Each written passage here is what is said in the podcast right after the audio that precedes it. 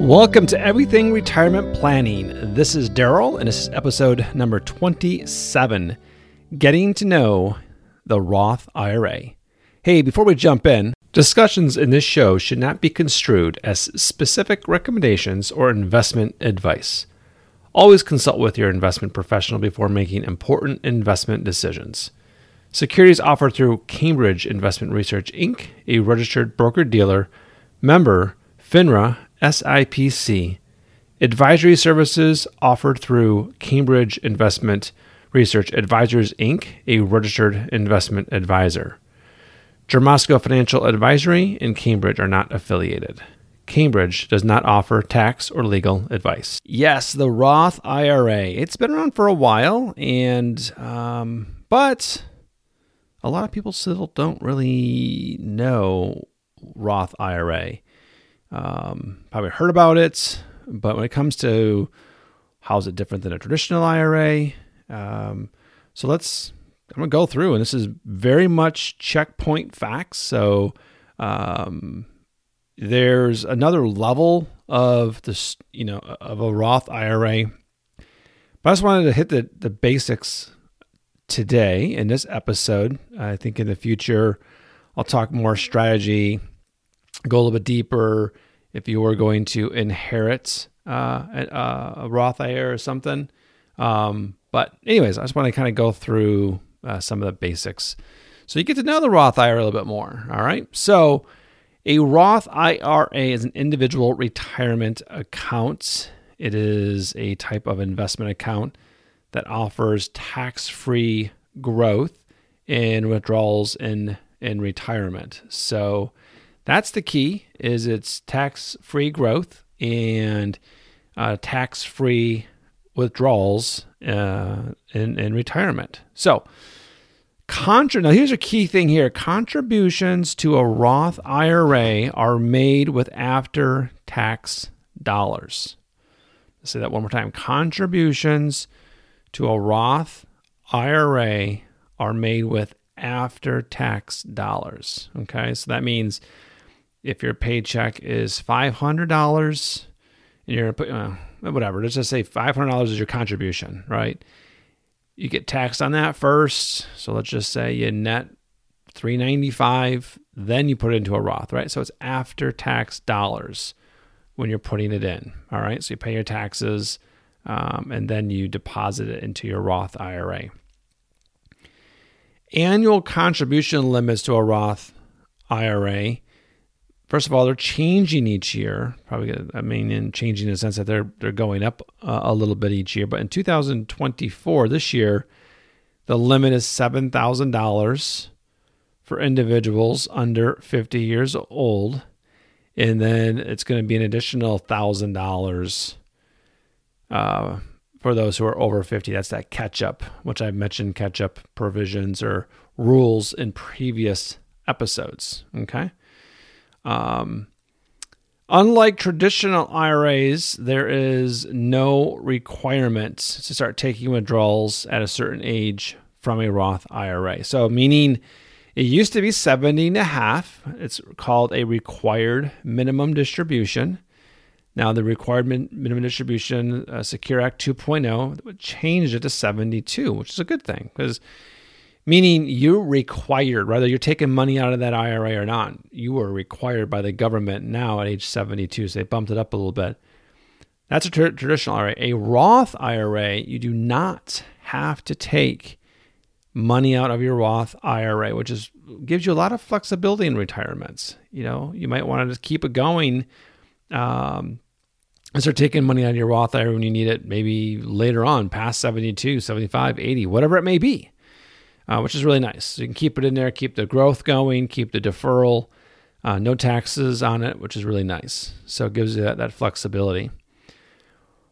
Roth IRAs, uh, of course, can be a variety of investment options, right? So if you're like a, a brokerage firm, I mean, you can put a stock in there, you can put uh, bonds, of course, mutual funds, uh, exchange traded funds, which I talked about those in previous episodes, so you can check that out. So it gives you a lot of options. It depends on how where you open up your Roth IRA, but uh, Uh, yeah, so you, you you have that flexibility. All right, now it depends who you're talking to. You know, if you're talking to somebody, if you're talking to a um, a certain professional who who really likes insurance, then you know they might lean uh, towards well, actually, there's not a scratch that one. I was going down the road and I realized no, you can't do that. So I don't want to even put it out there because I would just be confusing. Um, I'll just say this: you know, some um, financial professionals really like mutual funds, so they might just say, "Hey, here's a mutual fund family." Um, you know, fam, you know, it doesn't matter which one they all have it. You can open up a Roth with them. You just have just have mutual funds. So if you do that route, and you're like, "Hey, you know, I want a little bit more diversification," you know, maybe some exchange traded funds. Can we put some stocks in there? They're gonna be like, "Oh." Well, it's kind of direct with a mutual fund. So um, you just have to ask those questions. Could I put stock in here if I wanted to? Could I put bonds in here if I wanted to? And they might say yes, but you, you need to be very specific. I'm not talking just mutual funds. I'm talking about, you know, other types of investments because, you know, um, if you want that, if you feel it's important uh, as you're constructing and building a portfolio. Contributions to a Roth IRA can be withdrawn at any time without penalty. Very important. So, 2024, if you said, "Oh yeah, I'm excited, I want to do Roth," uh, you you put in seven thousand dollars into a Roth IRA. You can withdraw that principal that you contributed to it without any penalty, especially if you're, you know, there's a certain age of 59 and a half rule. Uh, the government decided to go 59 and a half. Uh, maybe that'll change down the road. Who knows? Meaning, if you have a qualified tax advantage account, like a traditional IRA or a 401k or a Roth IRA, where you get these tax advantages, you can't typically take money out of them without a penalty prior to 59 and a half. Okay. Now, if you not you know you put your principal contribution in, remember it's already been taxed, so it's not going to be taxed on the way out, and you nor will you be penalized for it. Just the principal. So if I put seven thousand dollars into it today, and let's just say in 2025 for whatever reason I wanted to pull out say three thousand dollars, I could pull the you know three thousand of the original seven thousand as long as that money is in there, right? Now, if I put a really bad choice on investments or the market went crazy down and now my account is 2500 I can't take any more than what's in the account, of course, right? But the point is this is you can take out the principal without any sort of penalty prior to 59 and a half, okay?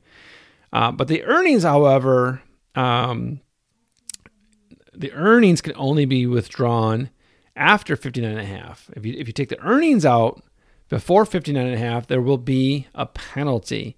As a matter of fact, there's a five year rule that you can't touch the earnings for five years. All right. So, something you really have to think this through and ask questions. And when would I want to take money out of my Roth, depending on what your age is and your income and all these situations? Okay. So, I'm just keeping this very much, uh, I, I consider it to be very basic, uh, but I'd be asking a lot of questions uh, for somebody if they had a Roth IRA and what have you, and what's the situation, and just yeah, you know, are you gonna take it out? If you do take it out, when? What's their current age? Because of course we want to avoid penalties, right? Um, penalties uh, is as a 10% penalty if you take money out prior to 59 and a half. And uh, once again, the earnings have to be in there for at least five years, right? So, which once again, you could still withdraw the original principal that you put in there. So you could probably still meet the the the goal, uh, potentially meet whatever you're trying to achieve. You just went you wouldn't take the earnings out until at least it's the account's been open for five years. All right. Uh, there are restrictions. All right, to contributing to a Roth IRA for a single filer in 2024, the ability to contribute phases out between 146,000 and 161,000 dollars. That's modified adjusted gross income. All right. I know we get a little little technical here in the tax situation, but the point is this is depending on what your household income is, depending on how, how you file taxes, single, uh, filing married, uh, will determine will determine how much you can put into a Roth IRA. All right. So married couples filing jointly are phased out if their income modified modified adjusted gross income is between 200,000 230,000 to 240,000. So meaning if a household married um, a couple filing you know jointly make, say, together a $250,000 modified adjusted gross income, they could not even contribute to a Roth IRA. All right. So it's not even an option for them. So that's something you got to keep in mind too. Uh, maybe you're like, wow, you know, maybe in five years, one year, 10 years, our income could be at the point. Now, granted, it's going to keep going up. I, am sure it will. So it's currently 230 to 240 where you're phased out. Um, that'll probably continue to adjust. So, but once again, if your income is going to grow, you're a business owner, whatever, um, you might need to think that through because if you want to get money inside of a Roth IRA, um, you, you, know your income can can keep you out from doing that. Okay, um, that's if I'm talking about making contributions. That is. Roth IRAs can be obviously beneficial for younger individuals who expect to be in a higher tax bracket in retirement as they can take advantage of the tax free withdrawals. They can take advantage of, anyone can take advantage of um, the flexibility of not having to take money out at any specific age so they can keep it in there longer. Now, um, they might ask you, you might ask a question, and I, I, I can't really answer this because once again, I don't know your personal situation. But if you're like, well, Daryl, you know, I'm, I'm, I'm, I'm 58 years old. Uh, does it make sense? I, you know, I, make just say you're under that, that threshold. Um, so if say you're married, filing jointly, you're making two hundred thousand dollars a year, fabulous household income. Um, should I, you know, does make sense for me because once again, my contribution, if I'm maxing it out, obviously it could be the 7,000 plus the catch up of a thousand. Does it make sense for me to do that when I'm in a, you know, a pretty high tax bracket right now? And it's really difficult to, to answer that just point blank, you know, just that one angle because you really have to look at it as in, you know, once again, what are your overall goals? Um, when do you plan taking money out of this? Uh, because you may be contributing to you know uh, an employer um, sponsored plan too. You know, so you've got you've got money there where it's being def- it's it's lowering your tax liability, so you're taking advantage of that. So it's really it's um, I, it, you just got to do your homework, right? I want to say it's complicated, but I don't want to even use that word. I think it comes down to uh, working with a planner and looking at all these advantages your own situation um, will your situation change in near future? And what's that look like? It, it's just conversation. It really really is. So hard to answer those things. I mean as a listener you might be like kind of you know your mind might be going there. But i would say we're trying to get to know the roth ira right now. You know in regards to the strategies and all the intricacies of all the stuff it really is difficult to do that not knowing your own personal situation. So that's why you got to do that. You got to you got to talk to somebody and really eh, get that customization. All right, so money converted from a traditional IRA or an employer sponsored retirement plan, like say a 401k, into a Roth IRA is subject to income in the year of the conversion. So you might be like, what? What's that? What's that all about? What that saying is this if, if, if you have a traditional IRA, and you do, and this is something you really, really work with somebody that knows what they're doing and has the projections and can do the planning, you can basically what you're doing, you're, you're converting, which in a way you're cashing out, say your traditional, and then you're taking that the you're paying taxes on that, right? So if I have a a hundred thousand dollar traditional IRA, and I ca- and I want to I cash it out to then put it into a oh by the way when you cash it out you won't you don't have to you won't pay the 10% penalty. I cashed out and put into a roth ira i pay it's like a hundred thousand dollars of income. On, t- on top of your already sources of income so you may pay 30 35% that could go to the government to then put you know put it into a roth ira and you might be saying why in the world would someone do that? People do it. now, what you can also do is you don't you can do it over time, right? You don't have to do it all at once. You can do some this year, you know, it kind of depends, you know, some next year, so on and so forth. There's there's ways you can strategize, strategize, kind of stretch out, spread out, I should say, spread out that that income liability. But you can convert a traditional into a Roth if it's a right thing in your own right and, and makes sense for you. And you could do a part a part of it. You might just say, ah, I'm gonna take some of my traditional half of it and and put it into a Roth. I mean, like I said, it really comes down to what your goals are and what makes sense for you. Um, so, but that is a possibility. Roth IRAs are a popular choice for estate planning, and they can be passed on to beneficiaries tax free. However, the beneficiaries must still follow the withdrawal rules to continue enjoying tax free growth. That's where a lot of people, yeah, a lot of people will, you know, when it comes to passing money on, you know, they might look at a traditional IRA and say, I don't think I'll spend all that. You know, so then I start talking about estate planning and meaning upon my death, what's the best thing for me to do for this particular asset? You know, because why not, right? You know, you, why not make this work even further and better and for your family and everything? So uh, a client may that may be their situation.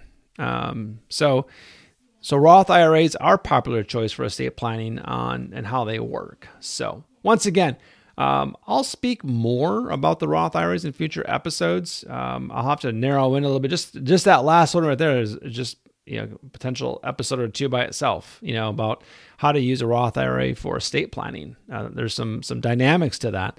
So I just want to talk about introducing the Roth IRA. Uh, you may have heard about it. You might know a little bit about.